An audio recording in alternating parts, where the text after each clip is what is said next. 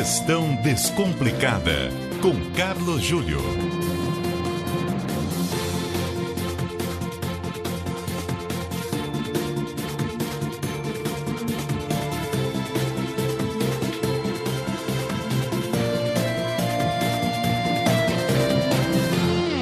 Carlos Júlio, muito boa noite, tudo bem? Boa noite, Débora Freitas. Boa noite, ouvintes do Gestão Descomplicada. Tudo bem comigo? Espero que tudo bem contigo também, Débora. Tudo certinho por aqui, Júlio. Você participou de um eventão de tecnologia em São Paulo hoje, né? Exato. Hoje não, foi segunda e terça, dois dias inteiros. Isso, isso foi no começo da semana. Isso, o evento da Singularity University, que foi inclusive apoiado por nós aqui na da CBN, né? Uhum. E aí, o que, que você conta aqui pra gente? Ah, grande resumo, precisaríamos de umas três, quatro colunas, vamos tentar dar aqui alguns highlights. Você, não sei se você sabe, se ouvinte sabe, mas a Singularity University é uma escola livre, né? É, criada pelo Peter Diamontes, pelo Salim Ismail e pelo Ray Kurzweil, lá no Silicon Valley, na verdade, numas instalações que pertenciam ou pertenceram a, a, NASA e lá criaram a Singularity University. E qual é a ideia da Singularity University? É contaminar, vamos dizer assim, executivos e principalmente empreendedores naquilo que a gente está chamando de organizações exponenciais, ou seja, as empresas que são criadas com o propósito de ter um impacto no mundo, um impacto social ou econômico no mundo, né? é, através da utilização de, das tecnologias e daquilo que nós poderíamos chamar da cultura digital, da cultura da tecnologia. E aí os pontos muito importantes são os seguintes, né? Ninguém, obviamente, vai deixar de pensar em lucro, porque a sustentabilidade de qualquer negócio depende de geração de caixa e de lucro. Mas o primeiro requisito para se pensar hoje em organizações que efetivamente ajudem a melhorar o mundo é o propósito. Então, qual é o propósito do nosso negócio? Parece, soa, né, Débora, um pouquinho poético.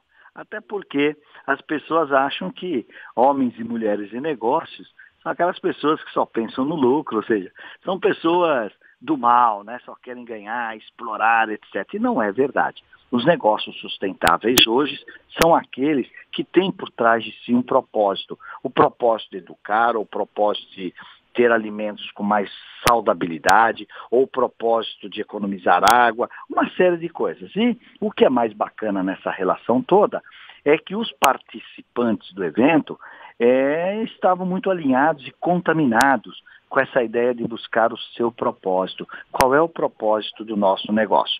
Para isso, é, é, em vez de nós competirmos, a ideia é criar um ecossistema. Como é que nós criamos um ecossistema onde o nosso negócio participe? Esse ecossistema, do ponto de vista das empresas que vão participar dos nossos negócios, significa muitas vezes, do ponto de vista do nosso cliente, a, as tais das comunidades. Como é que o meu negócio, o meu produto, o meu serviço pode estar inserido ou pode até mesmo criar uma comunidade é, é, de usuários. E, de novo, a embalagem de tudo isso, a tecnologia como cultura. E que cultura é essa?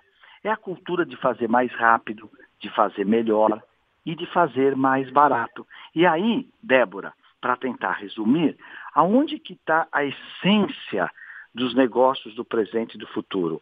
É o hum. conceito de abundância. O que, que, é o conceito de abundância? O que o pessoal da Singularity acredita, e já vem comprovando isso nos últimos anos, é que se nós criarmos uma sociedade onde você tenha tudo em abundância, e essa abundância significa fazer mais, é, danificando menos o planeta, fazer mais, produzir mais, é, sem destruir o planeta. Se nós criarmos abundância, a divisão dessa abundância é que pode resgatar né?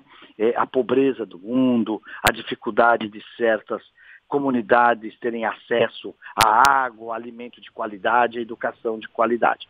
Eu digo até para você que eu demorei um pouquinho para entender o conceito de abundância, hum. porque, na verdade, o, o, o antônimo, o, o, o contrário de é, escassez, para mim não é abundância O contrário de escassez é suficiência. A pergunta deveria ser quanto que eu preciso, quanto que o planeta precisa, quanto que o meu negócio precisa. Mas a inversão dessa lógica é não, vamos criar mais do que nós precisamos para poder dividir. E o mais bacana de tudo isso, Débora, é que eu percebi ali presidentes, diretores, empreendedores executivos, donos de empresas, dos mais variados negócios né, e dos mais diferentes portes. Por exemplo, eu vi ali lado a lado é, o Elvio Rocha da Riachuelo uhum. e também o José Galó da Renner. E também tínhamos ali empresas de altíssima tecnologia certo. e empresas mais do mundo analógico. E eu acho que esse foi o mundo do, da Singularity, e eu acho que é, tudo isso faz com que a gente repense os nossos negócios para repensar num novo mundo. Isso aí, muito obrigada, Carlos Júlio, até mais. Ok, então até quarta-feira que vem, Débora, um abraço. Até.